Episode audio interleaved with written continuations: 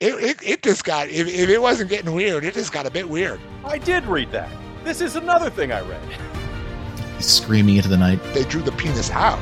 You know, Chris, I think you got all these extra copies of Watchmen. Whoever was stealing your D V Ds you mentioned every other episode, I was giving you a copy of Watchmen.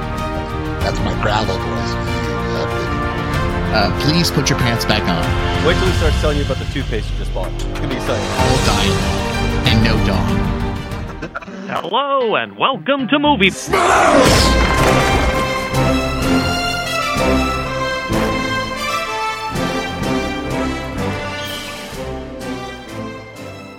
Welcome to Movie Smash, the podcast that looks at comic book movies outside the M C U that you may or may not remember. You're the type of person that enjoys talking about hidden gems or just likes to tear old movies apart. This is the place for you. And with that, let's get started. I'm one of your hosts, Chris Roberts. I'm the founder of Off Panel Creations. And with me today, I've got Jeremy Parmentier. Hi, I'm Jeremy Parmentier of the Retrovaniacs podcast, the band Subtastics, and a crime fighter in retirement. And Fergal Amayo. I'm actually Fergal Amayo, crime fighter in current action, so I'm taking over where Jeremy retired, and I'm also the owner of Gotham Night Comics, where we get our nerd on. Dopest store in Livonia, Michigan. Come check us out. See, that's the downside of always going first. I don't get to say something funny like that. You guys just set the tone.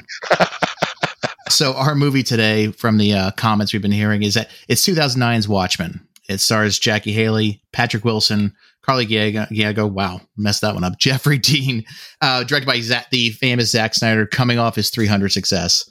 It's a matter of time, I suppose. Watchmen, one of us died tonight. Harry had been working for the government. Someone knows why. Maybe it was a political killing. Somebody knows. Maybe someone's picking off costumed heroes. They've said that there's going to be a nuclear war. Uh, before we jump in the movie tonight, um, I want to talk a little bit about with you guys about sort of what is your experience before going to this. This comes from a a very famous comic book. So what was your experience before this movie? So for myself, I mean, this this is an amazing comic book. It's actually still one of the best comics to this day, and it's it's probably Alan, one of Alan Moore's quintessential works. I mean, it's just it's a dope book that takes and deconstructs a superhero kind of scenario. So I thought it was really cool. I read it as a kid, and I just was absolutely enamored by the whole book. And I mean, it came out in eighty-six. I read the story. I couldn't I could not imagine enjoying that book. It was a great. So when they when they brought it to life, I was like, wow. This is going to be interesting. You know, the last few shows, I've been the guy who's like, yeah, I had no idea what this was. I saw the movie. Maybe I'll check out the comic. Uh, I don't necessarily want to be that guy. It just is who I am half the time. In this case, though, I did know this was a comic. I did not read it at the time, but when the movie was going to come out, all my comic book friends from when I started at the comic store was like, dude, how did you not read this when you worked here? You literally just walked around and read, you know, graphic novels. How did you not read this? Uh, and so I went out, picked it up, read it right before the movie started uh, because I was like, okay, everyone said there's no way this movie is going to be as good as the source material. I got to read it this time. So For for the first time since probably Turtles, I was familiar with this uh, before watching the movie. See, this is what Jeremy does. He he's the one that's bringing up the cool factor. I think I'm just trying to keep up with this guy right now. Well, for me personally, uh, I had not heard of the Watchmen before the movie was announced, but my local comic book shop I went there for board games told me I had to read it. He just gave me a copy of the thing. And strangely enough, I actually have six copies of this book. I don't know how that has happened. I don't know where they've come from, but Um, but for myself, I read that book. I knew what it was, but I actually did not see the movie in theaters when it came out. You know, Chris, I think you got all these extra copies of Watchmen. Whoever was stealing your D V Ds, you mentioned every other episode, I was giving you a copy of Watchmen in return. that, that, that might be the exchange program. For little I know, I'm running a library of D V Ds, and the price is the Watchmen. Well, you know, there's a movie about a guy who who.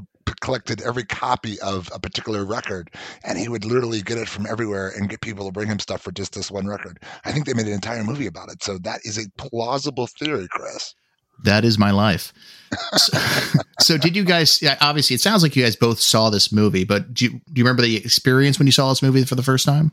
I thought they did a great job. Um, it's it's hard. So I say, and Jeremy, you're going to agree with me one hundred percent. Chris, you're going to agree with me too. It's hard. I'm not. This is probably This is probably one of the hardest things to take source material. You couldn't fit it all in the movie, but um, it's like Snyder lifted scenes right from the book and put them in the movie. And that to me is, I mean, it's it's awesome. So, well, it missed, uh, like I was saying earlier, um, my my favorite part is like the intro scene where they're the snapshot and they're they're going through that whole intro. If so, if just watch the first two minutes of it, you'll be like, that is phenomenal. Yeah, I, I saw it at the time, and I was very impressed at how close it was to a point uh, to the source material, right? I read the book right before I went to go see this, and so I was like, there's no way this movie's going to hold up to what this story actually is. And for the most part, I think it, it's very, very close. They, they, they do make some changes. Some are just uh, minor changes that really don't upset the flow of the movie, and specifically uh, one major plot point is one hundred percent different, but uh, it's it's still... I thought was a, a pretty good version of what they, you know, making this source material, which is kind of unique and interesting, uh, still really work as a movie. I feel like I say this very often. I did not see this movie in theaters. Um, I, I, I got the, the, the, the, the graphic novel in anticipation of it, but there's no uh, local theater near you. That's your problem. Well, I, at the time I was in the middle of a move, um, as they seem to do every three years. But I did buy the D V D when it came out, um, and that was my first experience with it. And we'll talk more about that later. But uh, your initial thoughts around this, um, Jeremy, you kind of m- mentioned the ending of it. Um, besides that, how was your overall take of it? You know, when I saw it the first time, I thought, wow, they really did nail, for the most part, all the beats of the story that I remembered, right? I thought this was, this was a pretty good, it has all the same characters. There's things that seemed really familiar, and watching it again now, there's things that are literally line for line and scene for scene, which is great. And it's done uh, very, or it, it feels like it still works for a movie. It doesn't feel like they're just reading comic book pages, right? So it, I thought it was very good. Uh, again, without getting into the ending at this point, because we're what, three minutes in, uh, it, the ending was shocking at the time in the movie theater. Cause I was like, why? Cause they changed it. They changed the ending sort of, right? The, the ultimate end is still the end, but, but like it's, it's not what's in the comic at all. And it was kind of a, a jarring moment, but other than that, I, I thought it was pretty close to the source material. Agreed. Agreed. I, I kind of agree with you one hundred percent. I think it was a great. Um, I saw it in IMAX, so you know I was I, it was I was blown away with the fight scenes. I was blown away with how they did it. Um, the ending was a bit shocking, um, but I think that also spoke to um, some of the some of the backstories of the characters. They missed a few beats in that. Um, there were a couple parts that, that were not quite as the same, but. Um, to the point where, you know, it's, it's really hard to lift pages and put them on the main screen. You know, oftentimes they source material, but they don't lift the pages. This guy lifted pages. You've sort of touched on it, but uh, for a little bit, but what is, what sort of, do you have any comic book history for us, any bit of lore? Yeah, I mean, it's it's it's one of Alan Moore's quintessential works. Um, it sort of comes off of him doing um, the book before this was Camelot three thousand. So I don't know if you've read that book. It's a, I own all of them. They're amazing. I so did read was, that. This is another a, thing I read. This is a this is a, this is another story that. So Alan Moore had just written that story, um, and it was great. I mean, it was great. It was probably one of the best Arthurian stories you ever read. So this was his next story, and it broke the board in terms of just changing the storylines. It just, it came out, won a ton of awards. He won a Hugo Award. Um, Dave Gibbons was phenomenal. Um, you know, the, the artistry was amazing. It was its own separate kind of artistry. It was its own separate kind of story. It, you know, he wasn't well known. Dave, it's funny fact is Dave Gibbons was not very well known outside of this story. Um, you know, this was, you know, I think Alan Moore was well known, but he wasn't. So um, really great overall story. Just a cool comic book. Okay, well, with that, let's sort of jump right into the movie. Um, for those that don't know, the plot of this movie is it takes place in the year nineteen eighty-five. Um, superheroes have been around since the, I think, mid-thirties, and it has changed the course of history as we know it. The movie opens with the murder of a retired hero. His name is The Comedian. Uh, Rorschach, he's one of the remaining active crime fighters out there, begins an investigation into his murder, and he's looking for a potential murderer, a mass murderer, or mass killer, as he calls him. And quickly, the story unfolds into a vast conspiracy.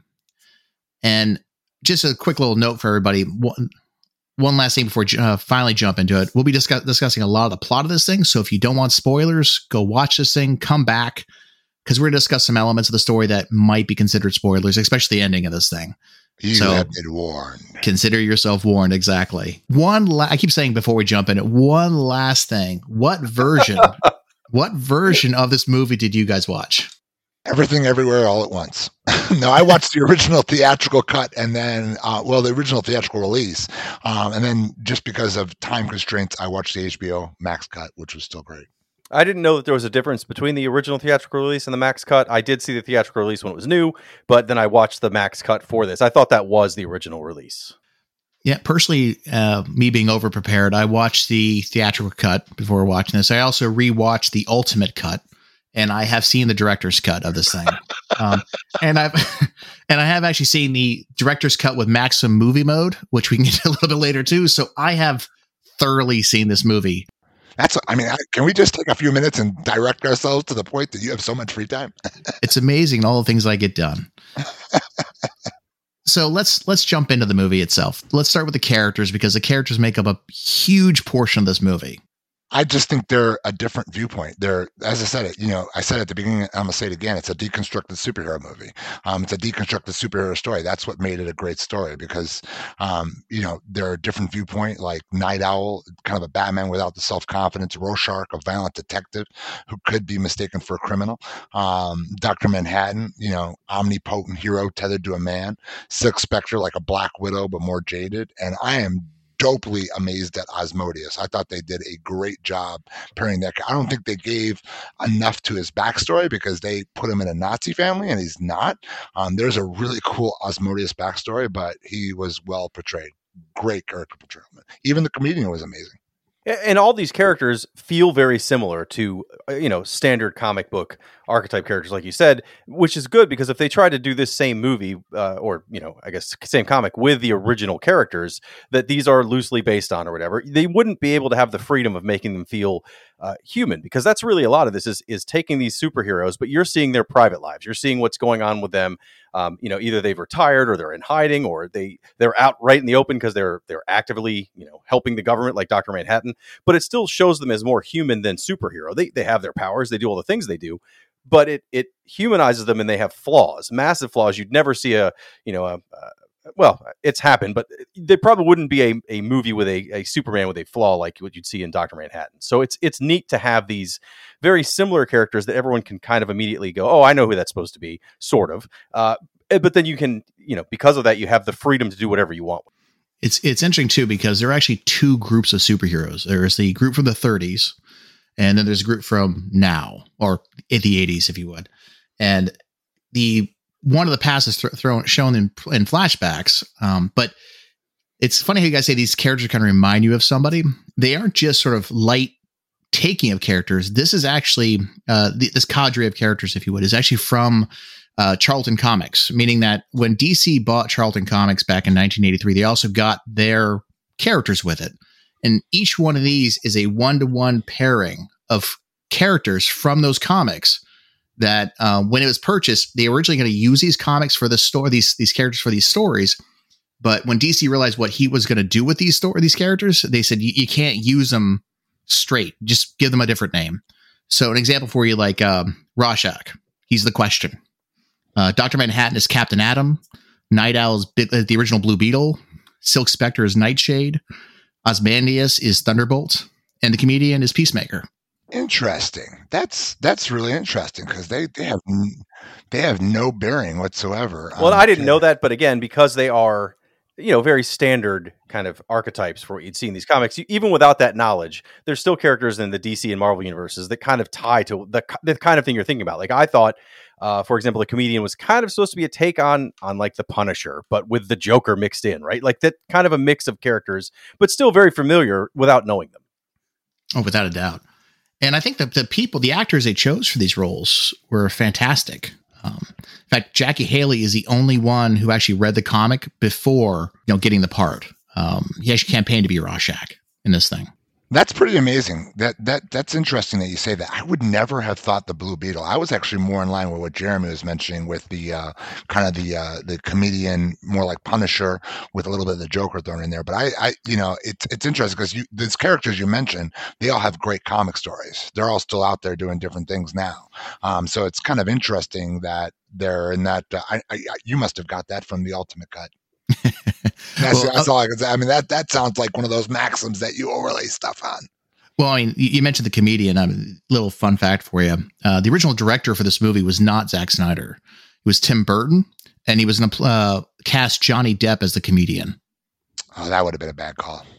Yeah, that but, would have been a bad call. Luckily for us, he was too busy doing Sweeney Todd and Alice in Wonderland, so he passed. That fit. That fits. That fits. Let's leave it with Zack Snyder. No, Zack Snyder did it amazing, and I'm just oh, as I said, I you know. It's, here's another fun fact. You know that Billy Crudup's head was Frankenstein on Daniel Pruitt's body, a, a, a workout guy, um, and that Daniel Pruitt, who is a physical actor for Doctor Manhattan, um, wore a light suit that was like glowing blue the entire time. It was like a light motion suit that was blue. And the comic has sex. No, they do all kinds of screwing in this movie. They sure do.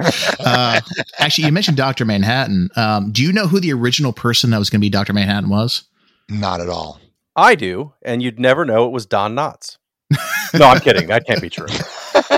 Are you reading my notes? No, it's a. It's Keanu Reeves was going to be the original Doctor Manhattan. Interesting. Another glad not happened choice. But for once, not Nick Cage. That's a damn shame. Nick Cage needs to be everywhere. So you sort of started touching upon it, Fergal, about the effects, because you mentioned Doctor Manhattan with the blue suit. How'd you guys feel about the effects? How do they hold up, you know, so many years later? The fight scenes were amazing. I mean, I think, um, well, so, you know, use this movie and template out The Boys. Just stop right there. I mean, so, so many different stories post this movie pick up these fight scenes. Most fight scenes now show the slow motion, show the slow, slow motion opportunities. Um, they're much more graphic and in detail. I just think this movie kind of set the bar on so many different fronts. Yeah, it, it's it's got a ton of that slowdown for for the action scenes, but not to the point where it's obnoxious. Um, it's very graphic, but in in a way that is completely over the top comic books. So it still works for me. Um, and the blueness we mentioned, Doctor Manhattan, he is very blue, and I, knowing that he had a light suit, that actually makes a lot of sense because there's every time he's in there because he is blue, everything kind of reflects that blue. Um, also, if you ever wanted to see a giant blue man with a penis out, this is the movie for you. Oh yeah, now that one that that, that is, not, is it in the comic or was it in the movie? Was he walking around Vietnam? Because I thought he had the black suit on, or were we watching the Max cut where they drew that bad boy in there? They drew a penis in for the Max cut. Well, I guess that makes sense. You pay for Max every month, you want that extra. No, I think the Max cut they drew the penis out. I think it's the maybe Chris, you could shed some light on this. You've got the ultimate cut. The, the, uh, the is answer the, is the answer uh, is no. He wore a black suit when he's taking over Vietnam. That's the because in the comic they got him out there doing the dangly business, and honestly, that would have frightened me more than him blowing people up. Well, that's still in here. It still happens in this movie uh, when when the um, the sex scene's going on where there's multiple versions of him. He is naked uh, and just standing in the room in the other part of that. So he does. That's more what I was talking about. But you're right. In Vietnam, in the comic, it is you get some giant blue dong. Here, you don't see that. That's why they wanted to surrender to him. I'm sorry, that was completely off topic. I don't even know how to transition out of that, guys. Actually, you know what? I, I kind of do. So that's one of those small little details or large details, however you want to take that, that happen in the background. Like they're not just outright saying it, it's just it's happening. Did you notice all the small details in there, such as like the U S flag had fifty-one stars on it, not fifty, um, because Vietnam was a state. Yes. I mean, we, we kind of talked about how superheroes have changed the course of time. In, in this movie, the whole background is that the U S wins Vietnam because they send Doctor Manhattan and other superheroes to win the war, right? Because what are you going to do if you're, you know, you're, you're fighting against an army you can't defeat because of their just in general, they're using the, the, the land to their advantage. They know where to hide. They're, they're, they're fighting for their own survival. But if you're, you send in a giant blue radioactive guy who's also hanging dong everywhere, you're gonna, you're going to give up. So yes, they brought brought him in. They they've they they then win Vietnam, and therefore Richard Nixon's like president forever. It it works out like it it. I, when I read the comic, I understood that to some level. In the movie, the first time I saw it, I remembered it, but it didn't seem as important as it was when I watched it this time again. It's like, how did I not pay more attention to that part of it? There is all this background things like what Chris mentioned, the star, the flag has fifty-one stars. That's all stuff that's really neat that they rolled in with it that I just kind of took as background noise, but it really is a lot of detail. The one thing I think they missed on was how Doctor Manhattan got that circle on his head. I'm, I'm going to say it outright. They didn't really, they didn't give us any opportunity. That was such a pivotal comic scene. Why didn't they do that? That would have probably been my biggest disappointment when he first, when he first walked in the talk show and they wanted to give him kind of a logo and he drew his own logo. That was dope. Come on, guys. Uh, well, then you need to watch the Ultimate Cut. Is it there? twenty minute scene. Man. twenty minute scene. Yeah, it, it's twenty, twenty minutes. twenty minute scene. Okay. It's just all dialogue. And no dong. I'm sorry. I, given how many times you guys have brought it, brought it up, I think that the episode title needs being Hanging Dong. I mean, well, I mean, again, if you were a Vietnamese and there's a ten, twenty foot dong coming at you, you're going to, you're going to, you're going to, you know, give up too. Well, there are other references in there too, not just one such as like the Keenan Act in nineteen seventy-seven, which outlaws superheroes, or, you know, there, the, obviously Zack Snyder just came off his three hundred success for this. Uh, three hundred is mentioned or referenced within this movie a couple different times. I don't know if you guys noticed it. Did you catch the couple references in there? No, I didn't. And that's probably because I was, t- I just recently watched it and I had a million things going on, but where was that? Where did I miss that at? Is that in the ultimate cut as well? No, that's not. Um, that's in the normal cut. So in the, the room number for the comedians, three hundred, uh, which they do a nice zoom slow-mo of, so you can't miss it. Um, the Spartan three hundred movie is also on the T Vs at, uh, uh, Veidt's, um, lair at the end, I guess, all the T Vs he has on the wall. But actually, this is not in the movie three hundred, the movie uh, Watchmen, but actually in the trailer for three hundred, if you, if you freeze the frame at one minute and fifty-two seconds, Rorschach, uh, Rorschach is in the trailer for three hundred, just as a heads up. That's awesome. That's awesome. And that's a Snyder thing. I'm definitely down for that, man. That's like signing your movies. But I mean, they're, they're, uh, now I do want to talk about the opening sequence a little bit. What did you guys think about that? That, that stands on its own to me. You're talking about the fight because they're you're now you're, I'm talking now you're about the, the it shows the past. It basically shows all of American history being caught up for us. Best scene in the entire movie, probably hands out one of the most iconic scenes, and that's why I told you, if someone didn't want to watch this movie and just had two minutes and forty-nine seconds or three minutes, just watch that beginning scene before you even get to the comedian. Just watch that scene; it'll be enough to make you happy. When we talked about the the uh, Justice League New Frontier or whatever it was called, that's what that reminded me of, right? That intro where it kind of goes through the, the the different history, the different versions of of uh, what could have what what is happened in this universe. That's why that was very familiar to me when we watched it. I was like, oh, this is kind of like D C's version, even though Watchmen was D C, uh, of of the Watchmen. They kind of take this idea where superheroes are outlawed and they've they've gotten more involved with world politics. Well, that, that's what the intro of this movie is, but with these characters. The the two that stood out for me was one, the comedian kills J F K. Yes. Yep. That one stood out to me a little bit. I was I was shocked about that. And one. The other one is Night Owl stops the mugging of Martha and Thomas Wayne. That I didn't I didn't recognize them as Martha and Thomas Wayne. That's I, it just completely. Now that you say, how do you know that was Martha and Thomas Wayne? It's the the, the posters on the wall are for the movie. Um, the Mask is wrong. Yeah, or whatever play they saw. That's what was on the wall for what they're coming out of. And there, she has a bunch of pearls and. Is the boy holding the playbill? I as believe well? so. So that would be that would be pretty dope. Now you're going to make me go. I back think you need to go back and watch the ultimate cut and watch your four hour extravaganza. So these effects, uh, just to touch on the effects a little bit, th- this movie is just full of slow-mos. I mean, if you got rid of every slow-mo, it'd probably be like an hour and a half movie. Um, it is just littered with them. They're all great shots. Um, the movie had over two hundred sets and took over five months to film the entire thing. This was an endeavor, to say the least. But we sort of start touching on it a little bit, guys. Plot. Let's sort of really deep into it. So wh- the plot of the movie, obviously, it's straight from the comics, but there have been some changes. Um, I think the end of the movie... You know, it shaped itself up really nicely that you thought we were heading towards the ending, and the ending was so completely off the beaten path um, that it was that was probably the one big takeaway is like what was so horrible about creating that ending around the way it was originally envisioned. Um, he had already done so much that was literally pulled directly from the uh, panels of the comic. Why didn't he make the ending? So I'm still at loss for that. I still don't understand that. I had some thoughts on it. So I. I guess we've already kind of warned you we're going to talk about the plot, but we're really going to talk about the ending in detail here, I think. That's the only way to make this make any sense to some level. So the, the whole plot of the movie is, is you know, Rorschach eventually figures out, um, with the help of, of Night Owl and the other superheroes coming back, kind of who is behind this this uh, killing of, of of the comedian, but also kind of other superheroes that have been targeted, but but for the purpose, right? And it's, of course, one of their own who's who's decided that he's going to save the world by causing a catastrophe. Now, in the comic book, that catastrophe is... He he genetically engineers some giant tentacled monster that also somehow is attached to a um, some kind of mentalist that was able to to to. Well, he kidnapped. They kidnapped a bunch of a bunch of scientists, artists, dentists. They, I mean, he had this whole right. thing, this whole operation where he was creating this monster of such unequal proportion that it would make people have a complete mind meld. They would kill millions of people. Instantly. Well, it was that that like when the, the monster would. would show up, it basically dies almost instantly on on on arrival, but then it has come something like Psychic Burst that comes out too, that destroys everything. Right. So it's got, it, it's got this giant, I mean, literally like tentacle monster that shows up in the middle of the city and does a whole bunch of damage. Well, the movie instead changes that. And instead it, it is quote more realistic that uh, instead he's been working with Doctor Manhattan this whole time to build what he's been saying is uh, kind of an ultimate power for the world. So they never run out of power, but instead he's designing, um, bombs based on the power of Doctor Manhattan, and he basically causes them all to go off at once, destroying a huge chunk of the world, but making it look like it's from Doctor Manhattan, right? So the world will now unite around this new enemy uh, and stop the, the Cold War that's basically coming to a head in this movie. Uh, I, I I liked the change in that I thought it made more sense as to why Doctor Manhattan vanishes, right? He realizes like, okay, well, you you've succeeded, and now the world is is you know, we've diverted this Cold War. I don't know if it's going to last long. In fact, he kind of hints that it probably won't.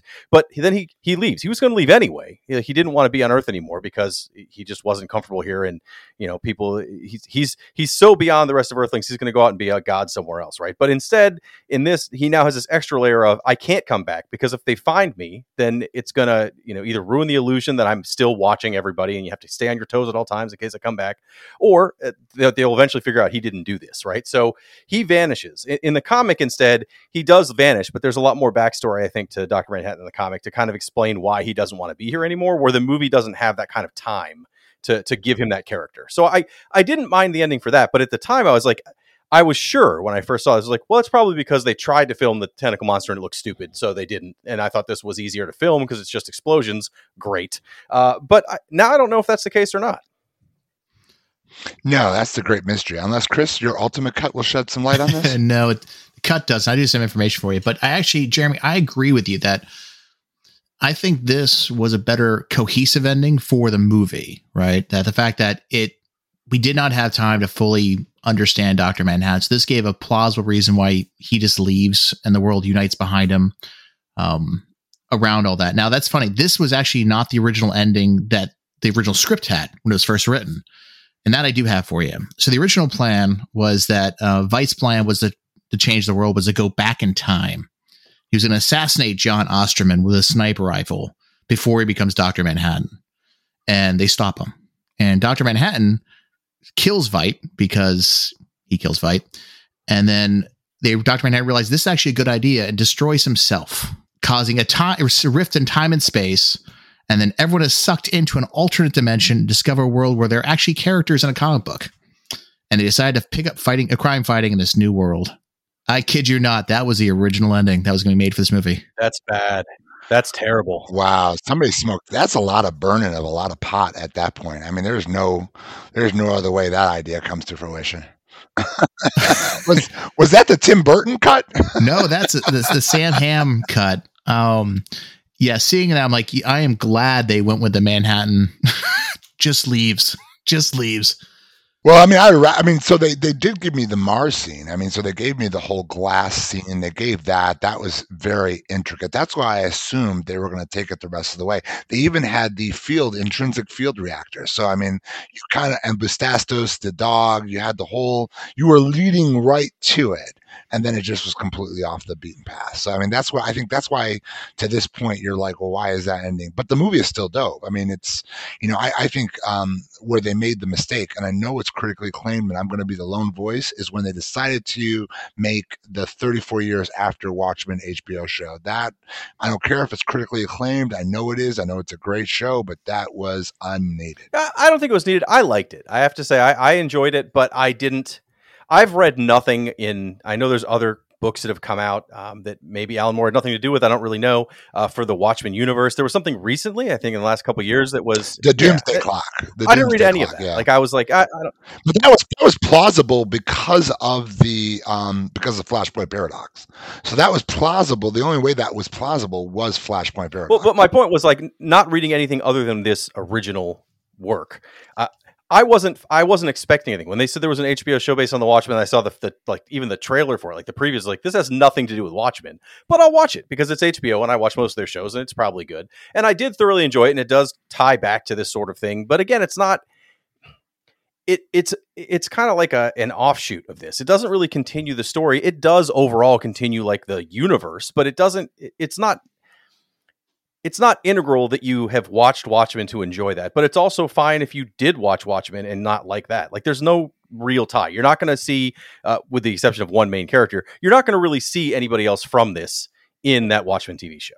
No, but what would have been really cool is if we could make a movie about what happens when the New Frontiersman opens Rorschach Journal, and like really, like really dive into that. I know that the, the H B O show tried to, because it wasn't really tied into, but if we could really just put a focus on Rorschach's journals, that would have been, because the world found out, and that would have been cool.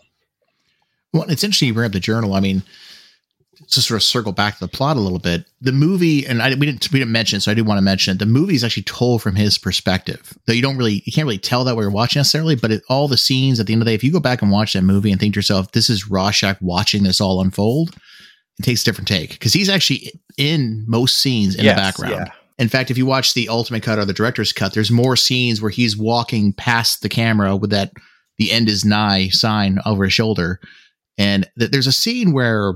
Um, Night Owl and Silk Spectre are having dinner together. But if you notice, they're sitting behind the glass. Like, the camera's on another piece of glass looking through, right? You'll, you'll notice there's like a little sheen to it. It's because it's Rorschach on the street watching them. Huh, that would make sense. He was a bit of a creepy dude. Oh, he's super creepy. And that's why Haley Joel, uh, is it Haley Earl Jones? I can't remember the actor's name. He was probably, he played Freddy Krueger, but he was made for that role. That was, that was again, part of, I think, Snyder's magic to this movie. He cast exactly who he needed to cast to make this movie work. Well, as I mentioned earlier, Jackie Haley is the only cast member who actually has read that, read that comic before the, he was t- uh, told about it. He said, "I want to be Rorschach." Like, he wanted that role, period. Well, it kind of works then. If it's the whole thing's from him, he's the one narrating the movie. He's the one who's kind of keeping the notes. It's great that he'd be the only person ahead of time that knew what they were getting into. Tone-wise, we've sort of touched up on a little bit. How do you guys feel about the tone of this movie? I think it matches. I think it's. Um, I think it keeps with the book. I think it keeps the comic. For again, it, you know. Uh, Someone who is a nerd impossible, or a uh, master nerd such as myself, um, may may miss on those little details that I think make a difference. Like I, I mentioned, Veidt's um, background, right? They they they pasted him as a Nazi. He rebuilt himself because he was a Nazi family. But in the comic, he he he walks away from his wealth, but not because it's a Nazi, but because he believes he can do it himself. And so he takes the journey of Alexander, who cut the knot at Macedonia, and and all the things he did there. And so those are things that make a difference in the story, but they're little points. They're, they're extra nerd points. If you're just watching this, it, it, it runs nice. It's a little long, uh, but it's a great movie. Yeah. I had to watch this in two, in two breaks. When I saw it in the theater, I saw it, you know, obviously all at once. Um, but for this podcast, even, even though I knew what I was doing, I also wanted to kind of look at the, the comic while I was watching it. So I'd watch, you know, thirty, forty minutes of this, then go back and read through the comic up to that point and see like what was different. So there were lots of little differences um, that I wouldn't have noticed without doing that thing. Like, for example, when uh, Rorschach in the comic, he kind of goes around to all these retired superheroes and warns them that someone's killing superheroes. Um, he goes to uh, to Veidt's office in the like in the evening and, and warns him. In this, instead, Night Owl does it in the middle of the day, and they also were able to then tie in when the, all the reporters and stuff are there. Uh, so it, it it all it all worked, but there are little changes there. The biggest thing I noticed, aside from the ending that clearly was totally different, was the um, or at least you know the the method of getting to the ending is different. Um, Doctor Manhattan himself, I felt when I read it in the comic, he still felt like he was more human. I think in in the movie version, he's he's already like otherworldly, right? He already feels like he's on another different like universe than the rest of us. He's here, but he's always doing other things. In in the comic, you kind of saw that gradually happen to the point where he's becomes that. But it, in especially the earlier parts of the comic, he still felt like he was having human reactions to things, right? And maybe that's and how I read it as opposed to seeing someone acted out on the screen. But I thought that was a big difference for me. Well, they fleshed him out more. Remember, you know, part of his journey in the comic was going back to how it all began. Now, I know they went back to and they kind of touched on it in the in the movie, but they really hammered on it in the comic. Um, and you can see it as he walks through. So I think that was probably, I agree. I agree. And I think there were, like I said, the end scene was probably a big one. And there were a few other small ones. But yeah, I agree. I thought that that's an interesting take, Jeremy. So what about pacing? How'd you feel about this, the pacing of this movie overall? Because, I mean, this, let's be honest, this movie for some people were about was about three hours, and for others, like me, it was a four hour movie. Well, I would. You'd have to make it a Friday or Saturday night. I think that'd be the only way it works. But if you're going to Friday or Saturday night where your your spouse goes to sleep, or you're just wanting to chill, or you want to do a date night, this is a movie to watch. Um, and I think it pays as well. I think you don't notice that three hours have went by, which always makes it a good movie. Now, when you're trying to watch it as part of this, yeah, because you're slowing it down. But if you're just watching it for the first time, you're not going to see three hours go by. I think if I would have been the person this time who had not read the comic and then watched it, I wonder if there's things that I would have thought, this is too long, doesn't need to be there, and I still would have gotten the same end storyline out of it. I think as an adaptation of this of this series, it needs to be as long as it is, and they still had to cut some stuff out. There's lots of things that I'm sure in the Ultimate Cut that were not in this that were in the comic, but it still had most of the beats. It had most of the, you know, every every chapter, every different comic in there, you can see like, here's where they cut it, here's where they cut it, here's where they cut it, here's where they pulled it from. There's scenes that are exactly like framed out the same way with the same dialogue. I mean, it's it's a really good version of this comic, but I don't know if I would think it's too long had I not read that comic first. This is probably the only time I'll get to say that sentence, so I'm very excited that I got to do so. We have broken it first, ladies and gentlemen. Jeremy has enjoyed it because he enjoyed the book first.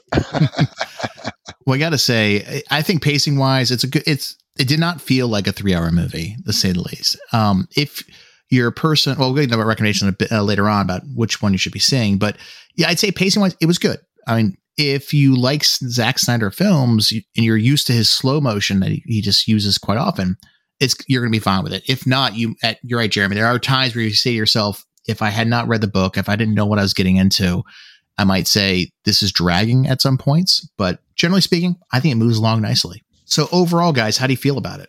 I think it hits. I think it hits. I think it's a, a good movie. It, it, to Jeremy's point, I think we've been hammering at this for a, a bit of time now. And I think, again, I think if, if someone hasn't, you know, first off, I, I'd tell every person, um, if you want to read a book you had that, that will kind of blow you out a little bit, read this book. It's really interesting um, in a lot of ways. And I think if you then go watch the movie, uh, even read one or two chapters and then go watch the movie, you're going to be blown away. And even if you've not, I think you're still going to be blown away by how it's well made.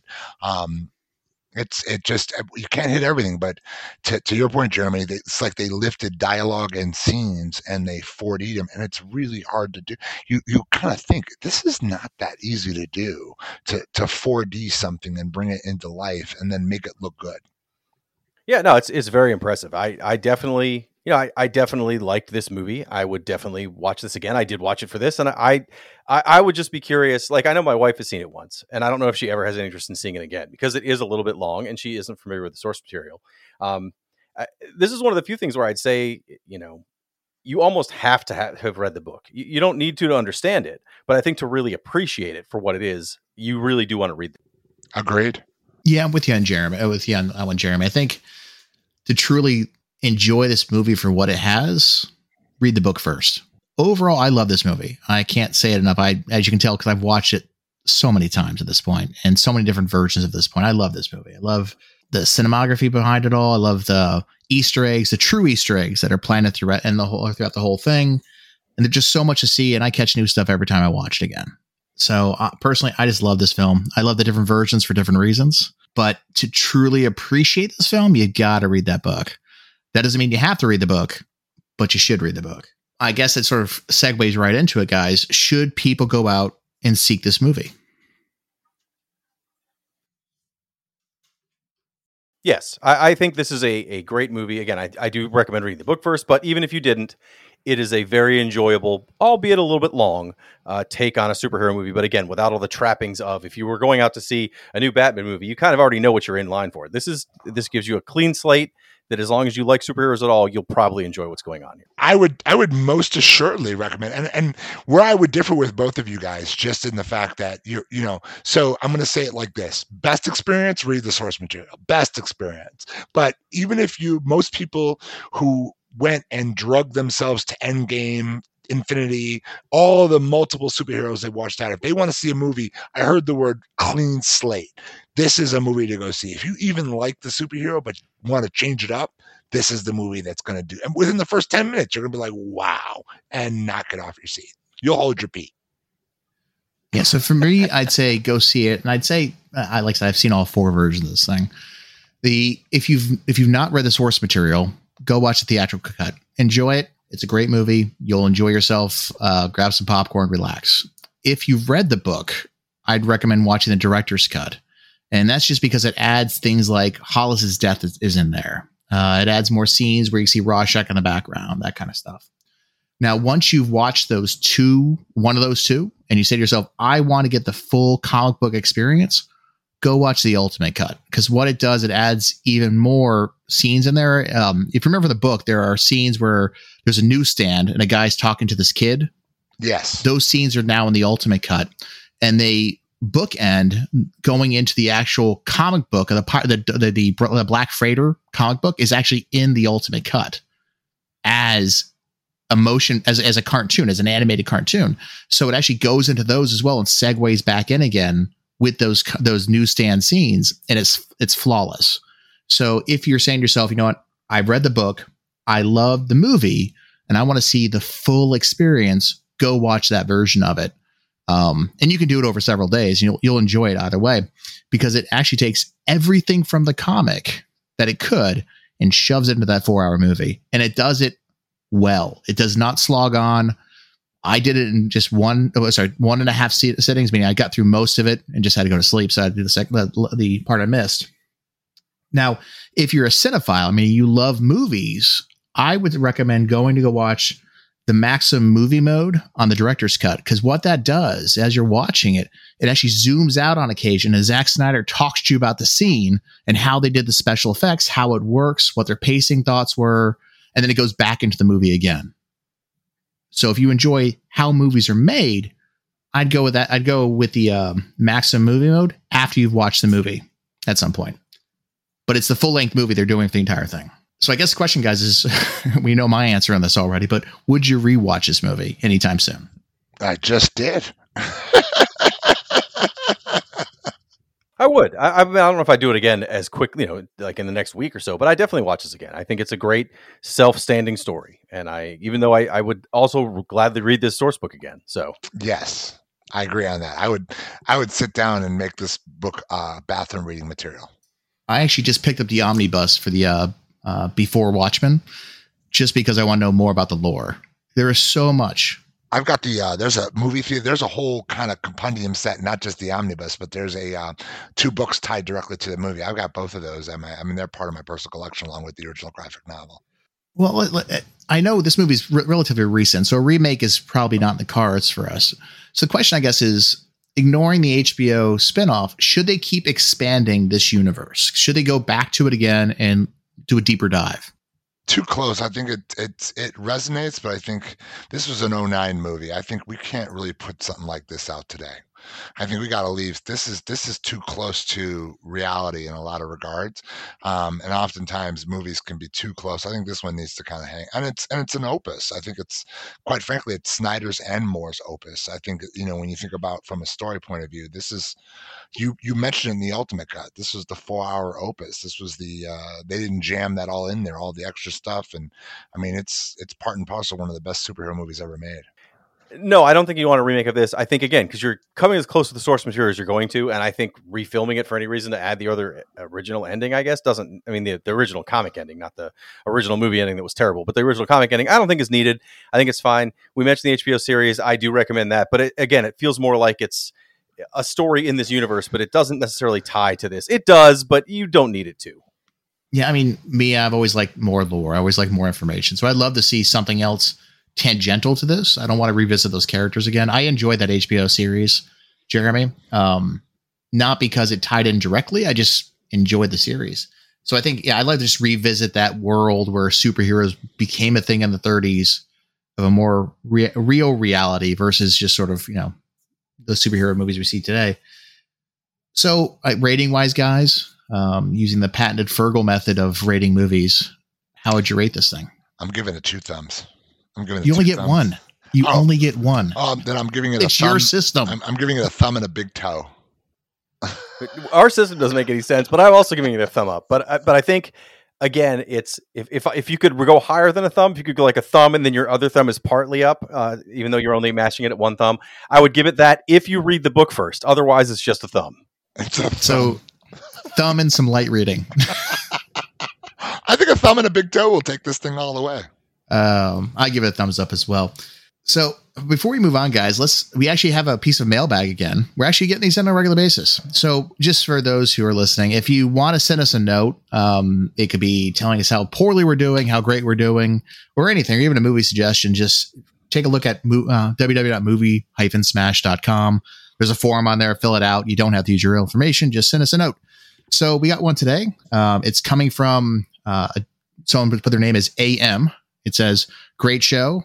This is appropriate considering what we just did. This is my O C D. Would love it if you guys could make the rating system clear and make sense. I'm sorry. I apologize. We cannot. We, we cannot do that. three hundred, three, sorry, thirty Days a Night was like three, a three quarters of a thumb, but this was with a thumbs up with a smile. I just don't get the system. Well, that's part of the mystique. Uh, A M, I'm going to just respond directly and tell you that's part of the mystique. We're going to give you a little bit of lore. It's like a Rubik's Cube. It just takes some time to figure it out. Yeah, I would hate to have to create a, a spreadsheet that aggregates this data of how many thumbs with toes and smiles behind it. So with that, what is everybody working on right now outside the show? Oh, we're working on new Comic-Cons. We've got new Comic-Cons that we're setting out to go to. Uh, awesome. Potentially, we're going to do try to get out to D C this year and do AwesomeCon. I'd really like to do that, so I maybe get to see you guys face-to-face. Maybe we'll record a show at AwesomeCon, go to the booth. Uh, we've got a couple of the Comic-Cons we're working on, small and large. We're just trying to create new opportunities, bring in new artists, really try to do some artist signings, some other local signings and things of that nature. But we're just moving through and making magic happen. And we're making – you got to check out my TikTok channel because we're – bringing great videos out. Uh, I'm very excited to hear that you want to go to AwesomeCon. I never go to cons that are in my own area. I live right outside of the D C area. I never go to MagFest. I never go to AwesomeCon. If you're coming, I will make it a goal to get to AwesomeCon, to shake your hand, and you know, welcome our, our thousands and thousands of Movie Smash fans to come say hi to us. So uh, I would be down for that. That sounds very exciting. Uh, otherwise, you know, it's it's January. I'm sure that uh, work is picked up and I'm very miserable. So I'm looking forward to doing more movies to stop thinking about real life. Well, that's kind of funny. So I guess we, we might be having, I don't want to say a booth at AwesomeCon, maybe like a table in the uh, cafeteria area. It it would be a table or perhaps an outside booth. I don't know. We'll have to figure it out. We're just kind of looking right now. I know there's a lot of applications out. We're trying to make a decision about where we want to go, but I would love, I, I AwesomeCon was awesome. It, it's no other way to describe it. For myself, um, by the time this episode drops, uh, you should be able to find on our website a new suggested reading tab. That way you can go in there. If you want to find some more background information, the source material for these comics, go check it out. Um, Find out what inspired these these movies, what the source material was, such as, and they'll have great suggestions. Just like if you want to learn more about Watchmen, go read Watchmen. If you if you've enjoyed this show, please give us a review, share it with your friends. If you want to drop us a note, tell us where we are wrong, or if you want to make a movie suggestion, just visit us at movie dash smash dot com. And thank you for listening.